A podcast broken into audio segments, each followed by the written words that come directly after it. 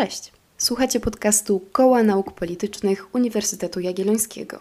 Znajdziecie tu treści dotyczące szeroko pojętych nauk politycznych. Wyjaśniamy dla Was bieżące wydarzenia polityczne, dzielimy się naszymi autorskimi analizami lub zapraszamy do rozmowy ekspertów i ekspertki. Czasami też tworzymy dla Was specjalne serie tematyczne, w których przez kilka odcinków pochylamy się nad konkretnym problemem. Będzie nam bardzo miło, jeżeli polecisz ten odcinek znajomym, ocenisz nasz podcast lub po prostu napiszesz nam, jak Ci się podobało. Wasza opinia jest dla nas bardzo ważna. Jeżeli interesują Was podejmowane przez nas tematy, zapraszamy do obserwowania naszej działalności w mediach społecznościowych. Tam dzielimy się na bieżąco tym, co robimy w naszym kole naukowym. Miłego słuchania!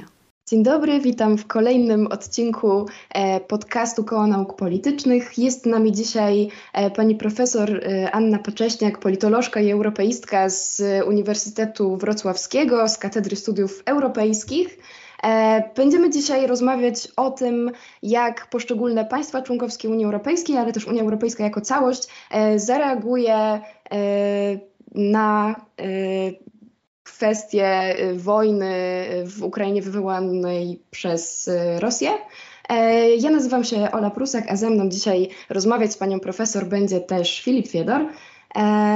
I na początek zacznijmy może od tego, o czym mówi się chyba najczęściej w kontekście rewizji polityk europejskich wobec sytuacji wojennej w Ukrainie. Jest to no, oczywiście kwestia polityki niemieckiej, bo przyzwyczailiśmy się już do takiego trochę balansowania tej niemieckiej polityki pomiędzy um, jakby skupianiem się na kwestiach gospodarczych i rozwijaniem tej współpracy gospodarczej z Rosją, e, natomiast też przymykaniu trochę e, oka na, e, na ewi- ewentualne ryzyko e, z tego płynące.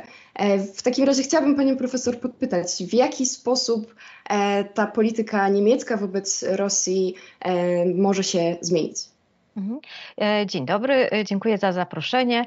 Chciałabym od razu naszych odbiorców uspokoić, że nie będziemy analizować polityki dwudziestu siedmiu państw Unii Europejskiej wobec Rosji, bo ani państwo by tego nie wytrzymali, ani również pewnie, jeśli chodzi o mnie, nie mam takiej wiedzy, jak na przykład zmieni się polityka Malty wobec, wobec Rosji. Natomiast rozpoczęcie tej rozmowy od zmian, rewizji, niektórzy mówią nawet rewolucji, jeśli chodzi o politykę wschodnią naszego zachodniego sąsiada, czyli Niemiec, jest całkowicie zrozumiałe, dlatego że może nie tyle, jak sądzą niektórzy politycy czy komentatorzy, że Niemcy trzęsą, przepraszam za kolokwializm, Unią Europejską, ale jasne jest, że bez zgody Niemiec i bez zielonego światła ze strony największej gospodarki Unii Europejskiej takie zmiany czy pewne radykalne posunięcia całej Unii Europejskiej wobec Rosji nie byłyby możliwe. Rzeczywiście ta zmiana u naszego zachodniego sąsiada, jeśli chodzi o relacje z Rosją, wydaje się naprawdę bardzo głęboka. Dlatego, że agresja Rosji na Ukrainę podważyła fundamenty, na których zbudowana była dotychczasowa polityka Niemiec wobec Rosji. Pani tutaj powiedziała o tym właśnie takim swoistym balansowaniu, ale może warto powiedzieć, z czego to balansowanie wynikało do dwudziestego czwartego lutego tego roku. Przede wszystkim w W Niemczech, w klasie politycznej niemieckiej, może nie całej, ale w większości, panowało takie przekonanie, że jest możliwe budowanie, i to jest cytat, wspólnego europejskiego domu razem z Rosją.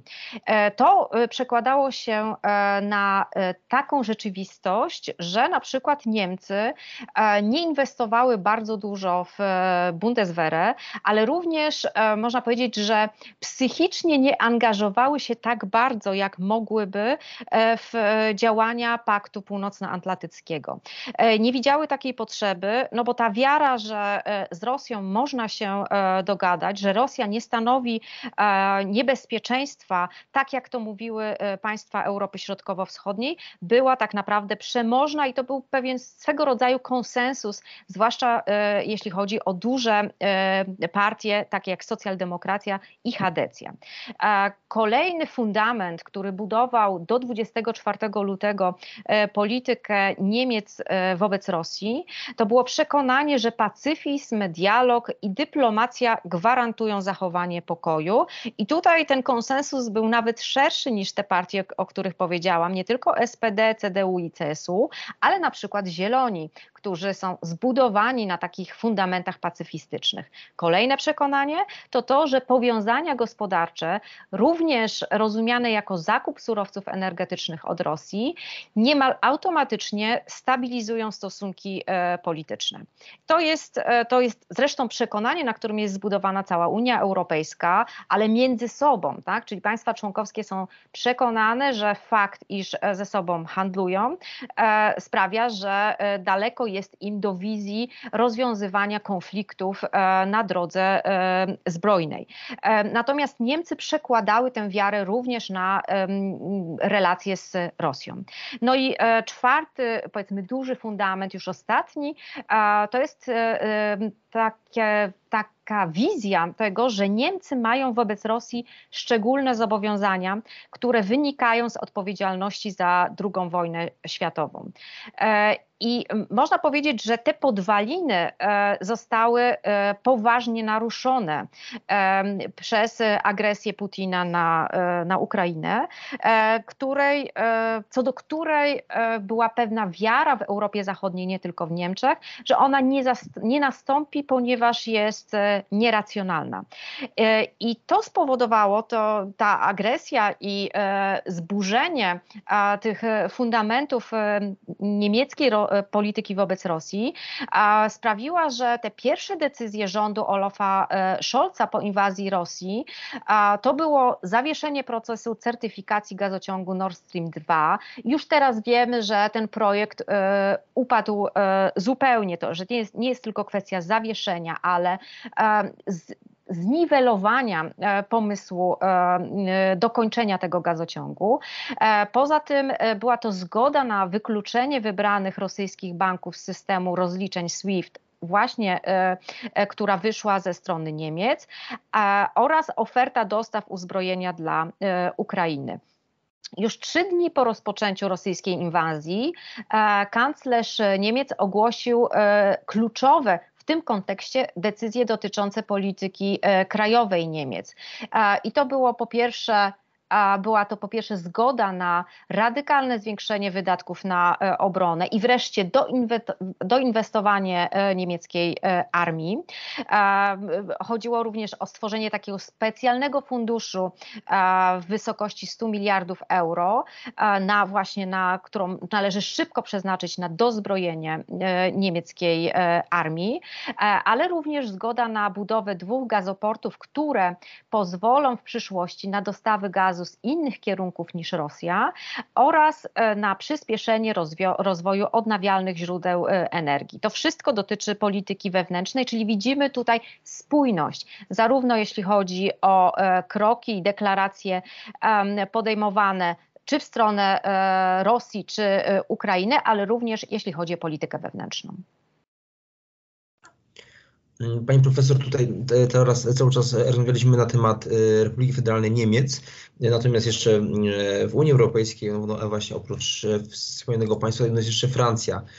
Francja, która również bardziej historycznie jednak te relacje z Rosją miała dobre, to znaczy no już nie sposób mówić o tym, jak Francja postrzega Rosję, to znaczy wielka kultura, wielka cywilizacja, tak, wódka, kawior, e, literatura i tak dalej. E, I tutaj wydaje mi się, że właśnie bardziej nawet, znaczy oprócz e, powiązań tych gospodarczych i ekonomicznych, ale przede wszystkim te, e, e, te powiązania e, kulturowe e, zawsze odgrywały bardzo istotną e, rolę. I tutaj e, no, warto podkreślić, że te relacje francusko-rosyjskie zawsze były na w miarę e, takim, no, rozsąd, no, na, no, no, no w miarę rozsądnie pozytywnym poziomie. E, czy według Pani e, teraz ta agresja e, Rosji e, na Ukrainę, e, ta agresja militarna, e, no widzimy oczywiście, że e, te relacje się pogorszyły, e, niemniej prezydent Macron e, stara się ustabilizować e, tą sytuację pomiędzy Ukrainą a Rosją. Jednak czy według Pani profesor, w społeczeństwie francuskim ta percepcja Rosji dalej będzie taka sama, czy jednak ten obrazek tego Rosjanina, który jednak no, atakuje własnego sąsiada, czy to, no, czy to ulegnie zmianie?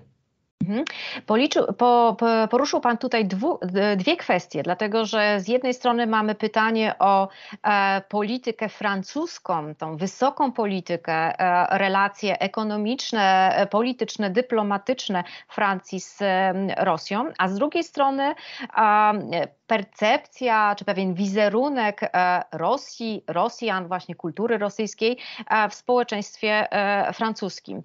To nie zawsze idzie w parze, bo oczywiście kwestia percepcji całego kraju, ona jest znacznie głębiej i silniej ugruntowana w społeczeństwie i to pewnie będzie trudniej zmienić. Zresztą pytanie, czy będzie taka wola, czy jest taka potrzeba, żeby przekreślać cały, nie wiem, dorobek z tego, z czego Rosja słynie już na wieki wieków, tak? Więc pytanie, może zacznę od tego, jako politolożka i europeistka, jednak czuje się bardziej kompetentna w analizowaniu polityki, a nie właśnie takich zmian społecznych, socjologicznych.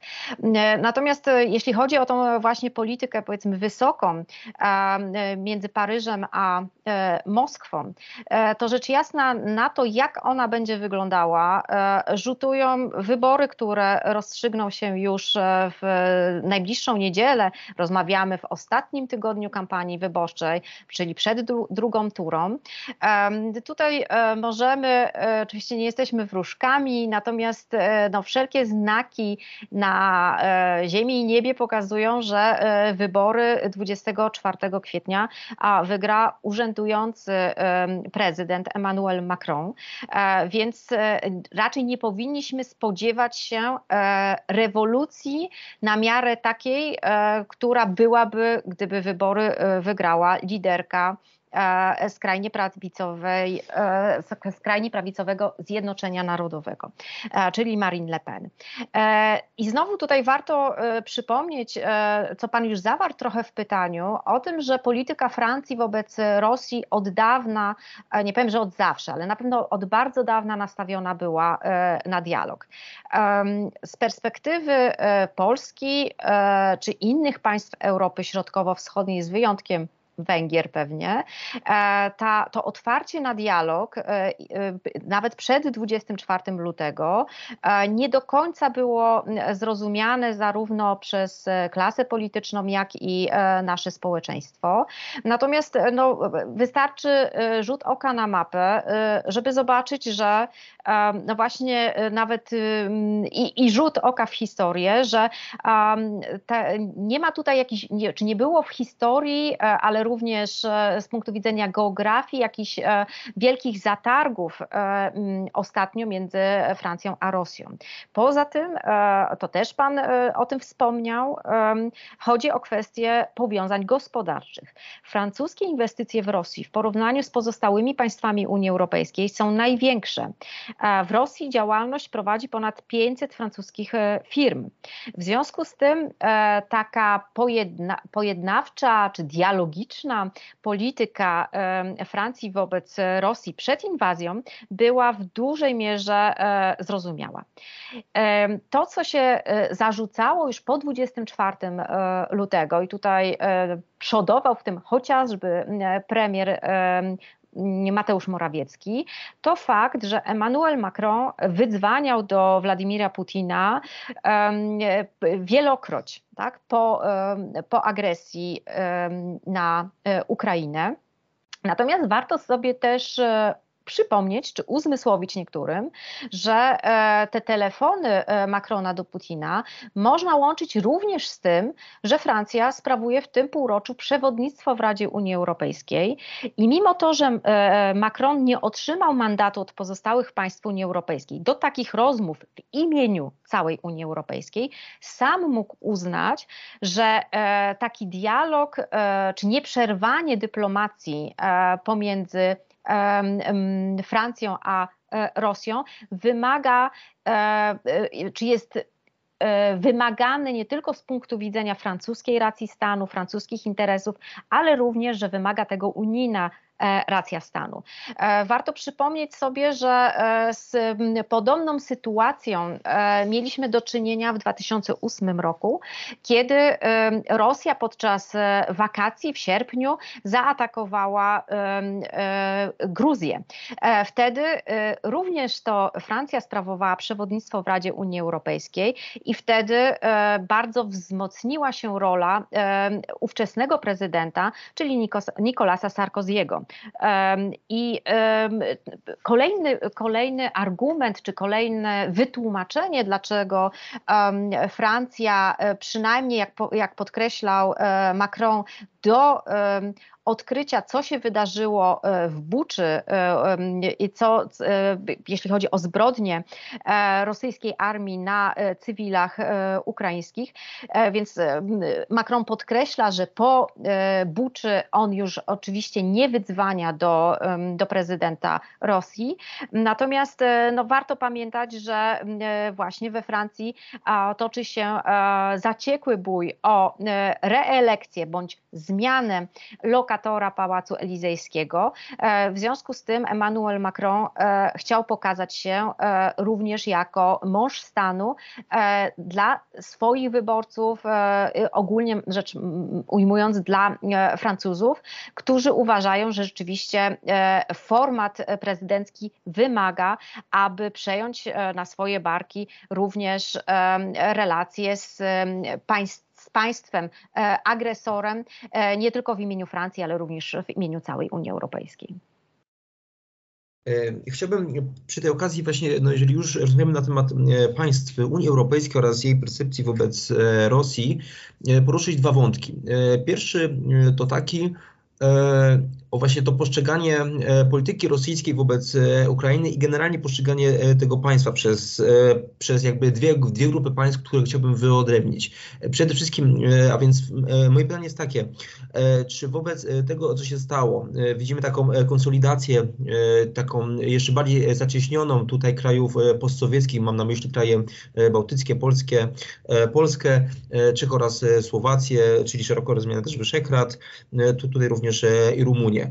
I to postrzeganie Rosji ze względów historycznych oraz bliskości z tym państwem jest takie same. To znaczy my się po prostu tej Rosji boimy i tutaj nie chcemy, żeby eskalacja tego, tego konfliktu docierała do nas. A więc powiedzmy, że ta wysoka polityka oraz to postrzeganie społeczne Rosji jest zbieżne. To znaczy my postrzegamy Rosję jako wroga. Tak?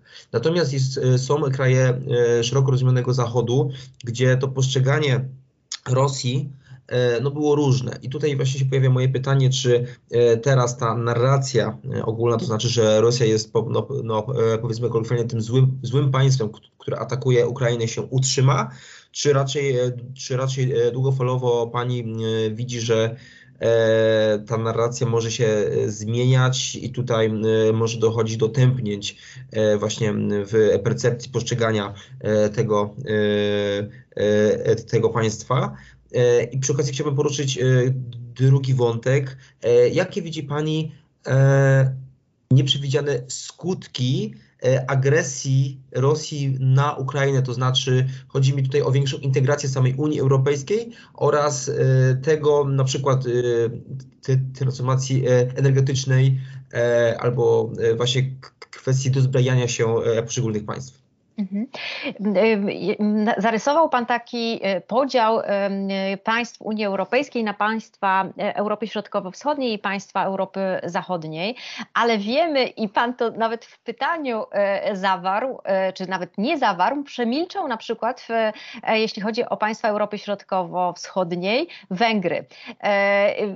Oczywiście nie bez powodu, dlatego że wiemy, że to państwo, gdyby tak podzielić Europę, jak ona często jest dzielona po to, żeby pewien obraz uprościć na państwa nowe, te, jak pan powiedział, z wpływu, czy należące przed tysiąc dziewięćset osiemdziesiątym dziewiątym rokiem do albo wprost do Związku Radzieckiego, jak na przykład państwa bałtyckie, albo leżące w strefie wpływów Związku Radzieckiego i z drugiej strony państwa Europy Zachodniej, no to wtedy rzeczywiście powinniśmy mieć wspólną politykę. Natomiast Węgry są takim przykładem bardzo rażącym, że tutaj nie ma takiej samej polityki i trzeba wprost powiedzieć, że ona również nie była taka sama przed dwudziestego czwartego lutego, który no, stał się już taką e, chyba na stałe cezurą e, w naszych relacjach unijno- rosyjskich, bo często na przykład jak się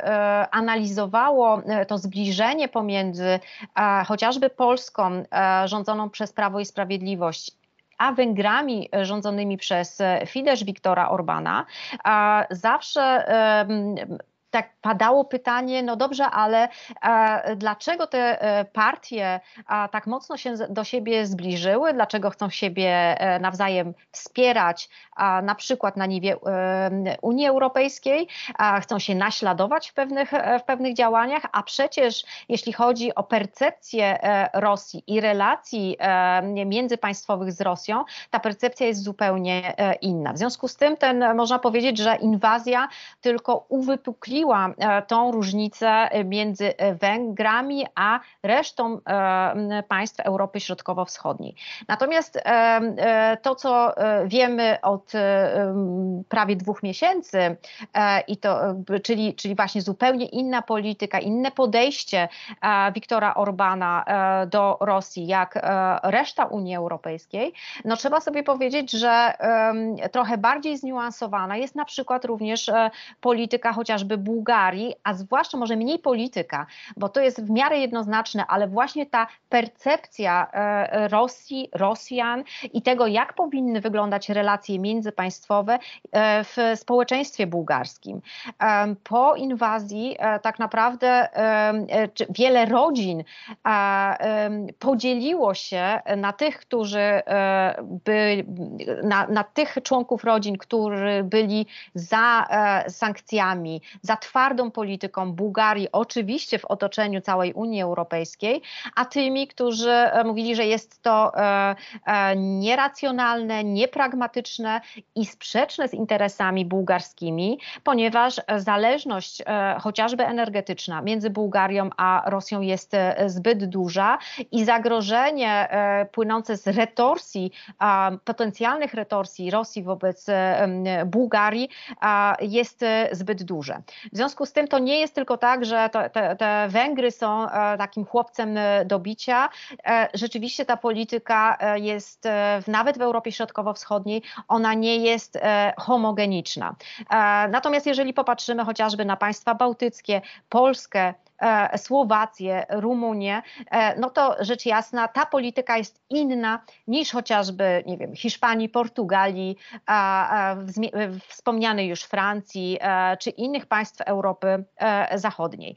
No i czy jest możliwość spotkania się? Ja myślę, że to spotkanie Europy, czy może nowych i starych państw członkowskich, jeśli chodzi o podejście do Rosji, no ono się rzeczywiście dokonywało na przełomie lutego i e, marca, dlatego że e, e, do, ta odpowiedź i e, przyznanie się do tego, że e, Europy Zachodniej, e, że e, nie doceniała e, analiz płynących nie tylko oczywiście z wywiadu amerykańskiego, ale również z państw Europy Środkowo-Wschodniej, że brała te analizy jako przejaw histerii, lęków niezrozumiałych, a nie rzeczywistej, realnej analizy sytuacji.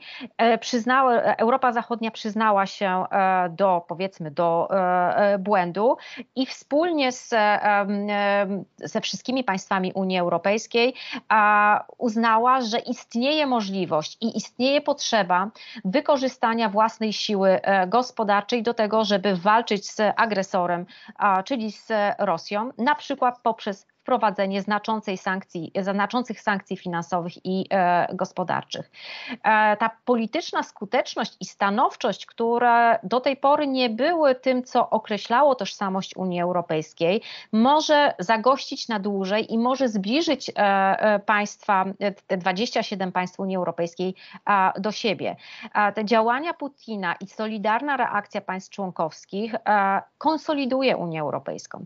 Ale jak pan powiedział, e, zapytał w tej drugiej części e, swojego pytania o e, inne skutki. E, to jest nie tylko właśnie zbliżenie Europy Zachodniej z Europą Środkowo-Wschodnią, ale również przyspieszenie pewnych tendencji, które oczywiście były e, widziane i programowane przez Unię Europejską, jak chociażby um, e, zmiana polityki energetycznej e, powiązana z polityką klimatyczną, e, to jest coś, co zostało e, niechcący, tak, jako myślę, że Władimir Putin, atakując Ukrainę, nie myślał, że takie będą konsekwencje. To jest to przyspieszenie właśnie transformacji chociażby energetycznej Unii Europejskiej. Do tej pory ona była, ta transformacja i jej potrzeba była w dużej mierze usprawiedliwiana czy tłumaczona kwestiami klimatycznymi, ochrony środowiska, a to sprawiało, że obywatele państw członkowskich, zarówno Europy Środkowo-Wschodniej, ale również Europy Zachodniej, i tutaj można podać przykład chociażby protestów żółtych kamizelek, które twierdzą, że nie może być tak, że koszty takiej polityki Unii Europejskiej, polityki energetycznej, klimatycznej spoczywają na barkach tylko naj, najuboższych i najsłabszych członków unijnych społeczeństw. Natomiast teraz a ta transformacja wydaje się e, potrzebna nie tylko z powodów klimatycznych, ale głównie z powodów e, bezpieczeństwa. I ta argumentacja powoduje, że ona, e, że ta, taka polityka i koszty tej polityki będą e, bardziej zrozumiałe, e, bardziej akceptowalne przez wiele e, rodzin ideologicznych w e, państwach Unii Europejskiej.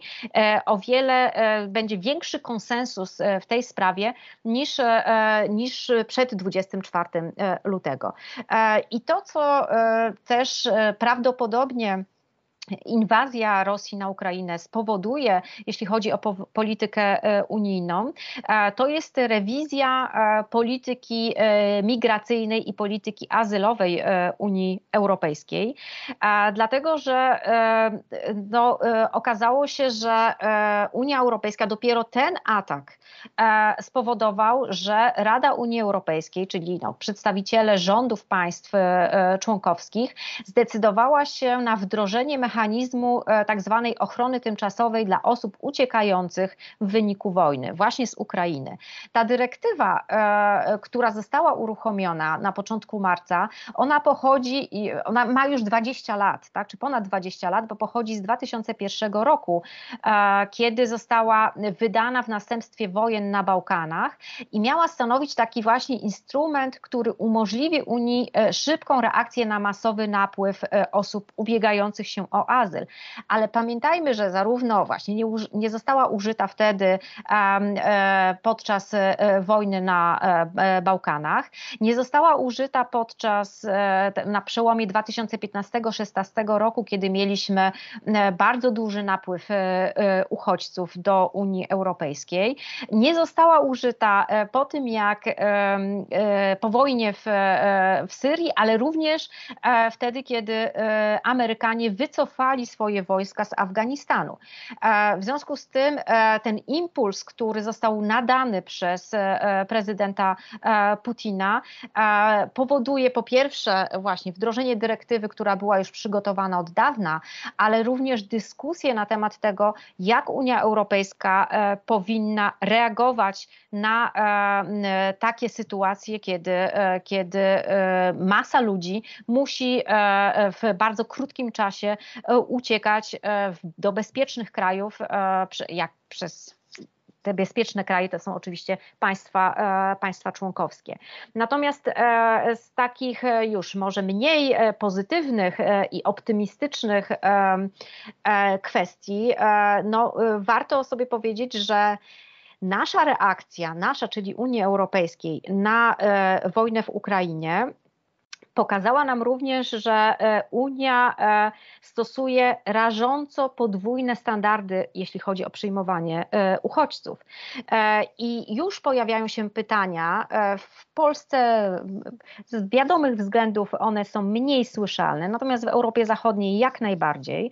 Pytania, dlaczego... E, ta, po pierwsze, ta dyrektywa, o której wspomniałam już, została uruchomiona dopiero teraz e, i dlaczego wcześniej brakowało woli politycznej e, do e, tego, żeby w inny sposób trako, traktować e, uchodźców? E, odpowiedź jest e, no, w jednej, z jednej strony jasna. E, na pewno wojna na kontynencie u, e, europejskim wywołuje więcej obaw, więcej emocji niż stosunkowo odległe konflikty. Natomiast e, trudno oprzeć się wrażeniu, że e, różnica między dzisiejszym kryzysem humanitarnym a poprzednimi a w dużej mierze polega e, na kolorze skóry e, osób, które uciekają przed wojną, oraz na Bogu, do którego e, modlą się e, uchodźcy.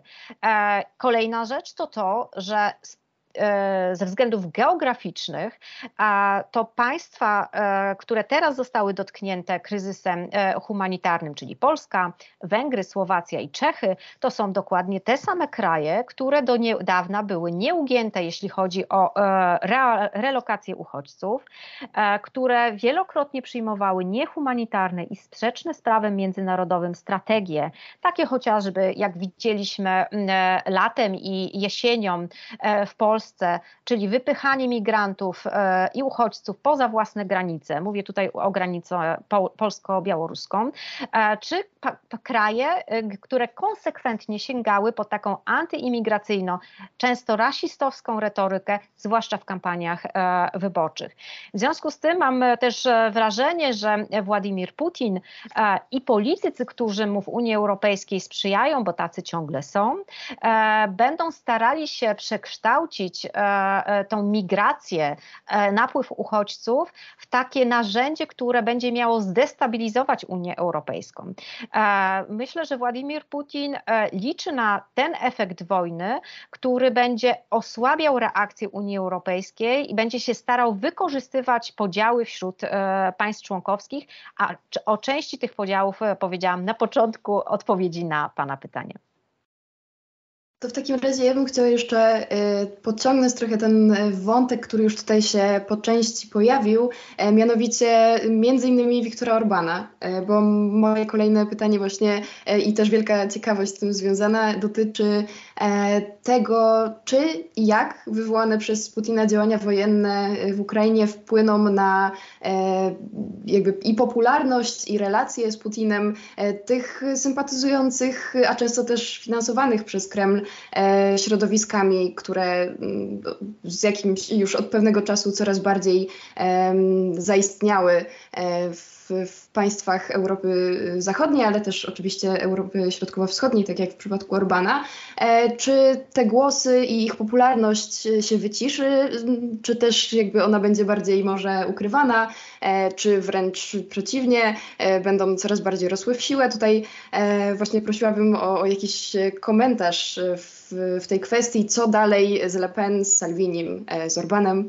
Mhm.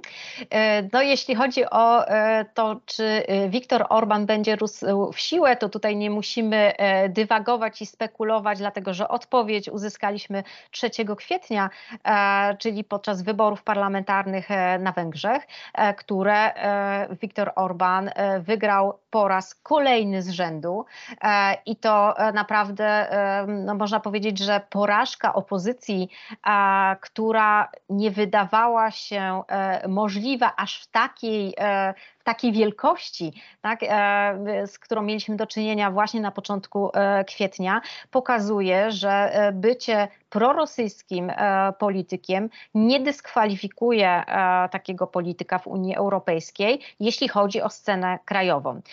To może dyskwalifikować, jeśli chodzi o wagę Wiktora Orbana w relacjach w Unii Europejskiej.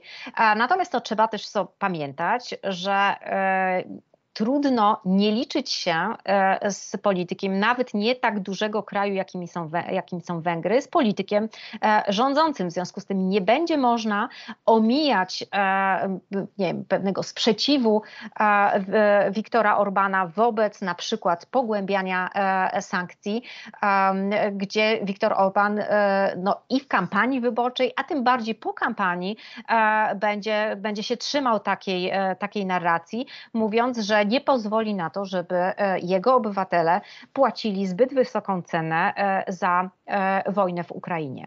Natomiast no, to można powiedzieć, że jest to jedyny obecnie polityk w państwach Unii Europejskiej, który jest jawnie prokremlowski i jak mówi, no, oczywiście nie ze względów ideologicznych czy politycznych, twierdzi, że ze względów ekonomicznych, że trochę nie ma wyboru, że taką politykę musi prowadzić.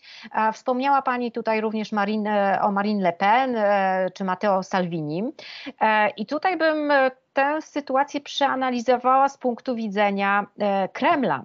E, Władimir Putin, jeśli utrzyma się u władzy, i tutaj nie, e, myślę, że nikt z nas realnie nie wie, e, czy to się uda, a, czy jest szansa, e, aby nastąpiła zmiana przywództwa Na, na Kremlu, więc jeżeli utrzyma się władzy, na pewno będzie tym bardziej nawet jeszcze teraz stawiał na tych europejskich polityków, którzy wykazują zrozumienie dla jego mocarstwowej polityki, tłumaczą jego działania, przyznają mu częściowo rację, twierdzą, że to jest oczywiste, że właśnie choćby Ukraina, ale nie tylko Ukraina, leżą nadal w strefie wpływów rosyjskich i w związku z tym Rosja sprowokowana, nie wiem w jaki sposób, nie jestem politykiem, który wyznaje takie, takie wartości, czy podziela taką wizję świata, ale ci politycy mówią, że Rosja została sprowokowana przez Europę Zachodnią, przez NATO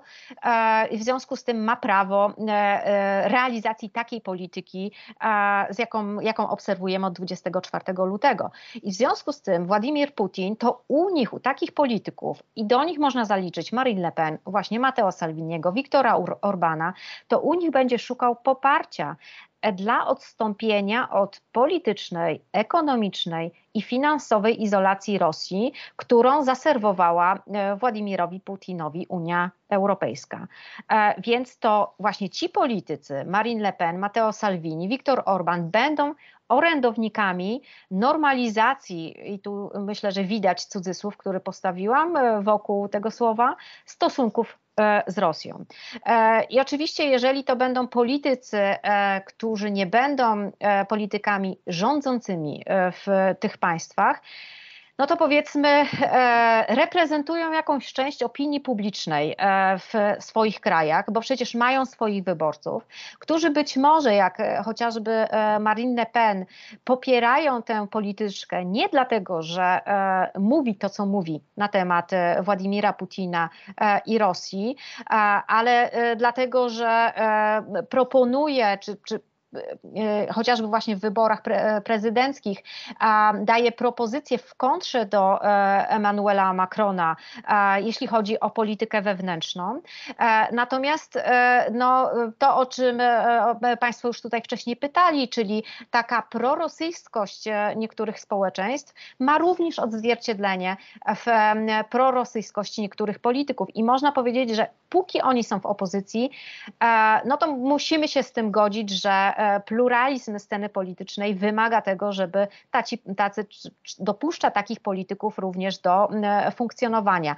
Gorzej by było, gdyby ci politycy, podobnie jak Viktor Orban, zdobyli władzę w swoich krajach, dlatego że wtedy utrzymanie jedności i solidarności i właśnie takiej skuteczności i siły Unii Europejskiej w stosunku do Rosji, chociażby poprzez nakładanie kolejnych sankcji, byłoby zdecydowanie trudniejsze.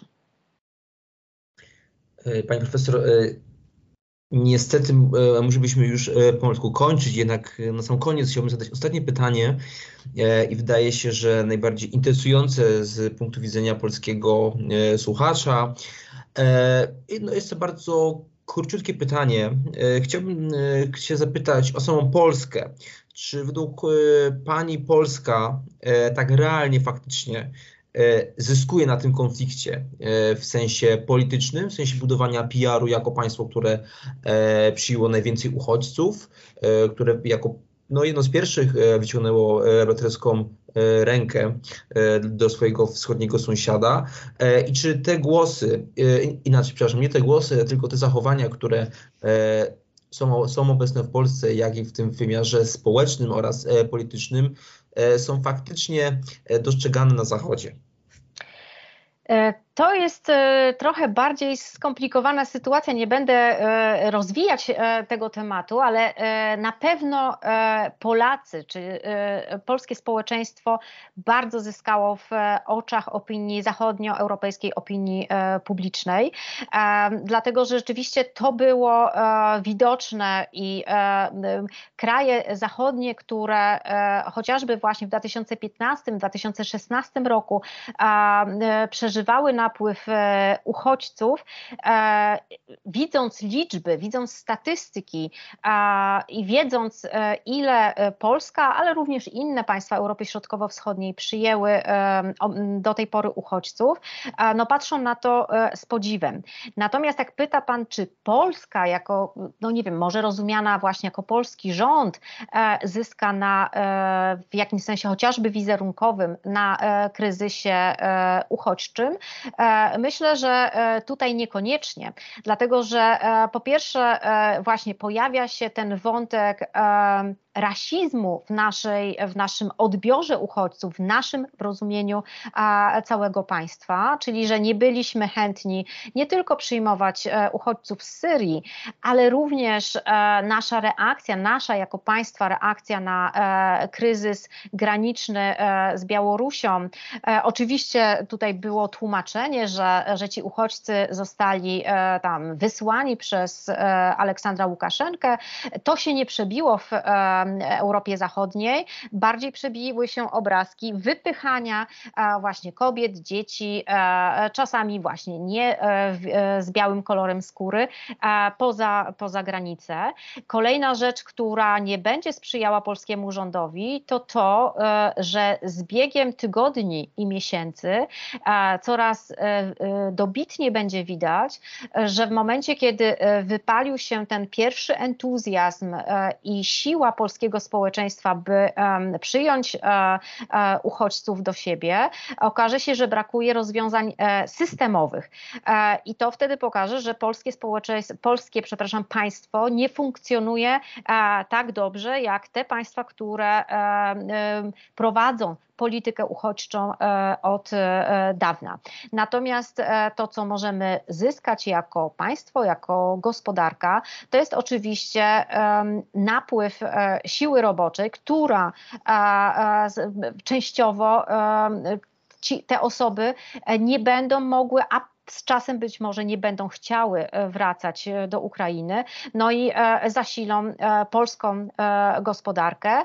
Natomiast oczywiście ten potencjał, który nam się trafił poprzez działanie Władimira Putina, to nie jest potencjał, który można łatwo wykorzystać. Tu trzeba prowadzić strukturalną, systemową politykę, no i tylko trzeba wypatrywać, czy polskie państwo sobie z tym poradzi. Niestety niemiłosierny czas nas goni i musimy kończyć. I to już naprawdę ostatnie pytanie do szanownej pani. Czy e, chciałaby pani coś dodać do tej rozmowy jeszcze od siebie? Ja myślę, że większość wątków poruszyliśmy i trzeba sobie powiedzieć, że no, oczywiście sytuacja, z którą mamy do czynienia po dwudziestego czwartego lutego, ona była zaskakująca, szokująca i dla Ukrainy oczywiście tutaj nie ma co niuansować, ona jest sytuacją tragiczną. Natomiast Unia Europejska jako całość i państwa członkowskie mogą wykorzystać ten no, tragiczny impuls ze wschodu do tego, żeby zbudować odpowiedź, która w przyszłości będzie miała dla Unii Europejskiej, ale również dla Ukrainy, kiedy wojna się zakończy, również pozytywny wymiar. Dziękuję bardzo. Naszym gościem była pani profesor Anna Pacześniak, politolożka i europeistka z Uniwersytetu Wrocławskiego, z Katedry Studiów Europejskich. Bardzo pani serdecznie dziękujemy. Dziękuję.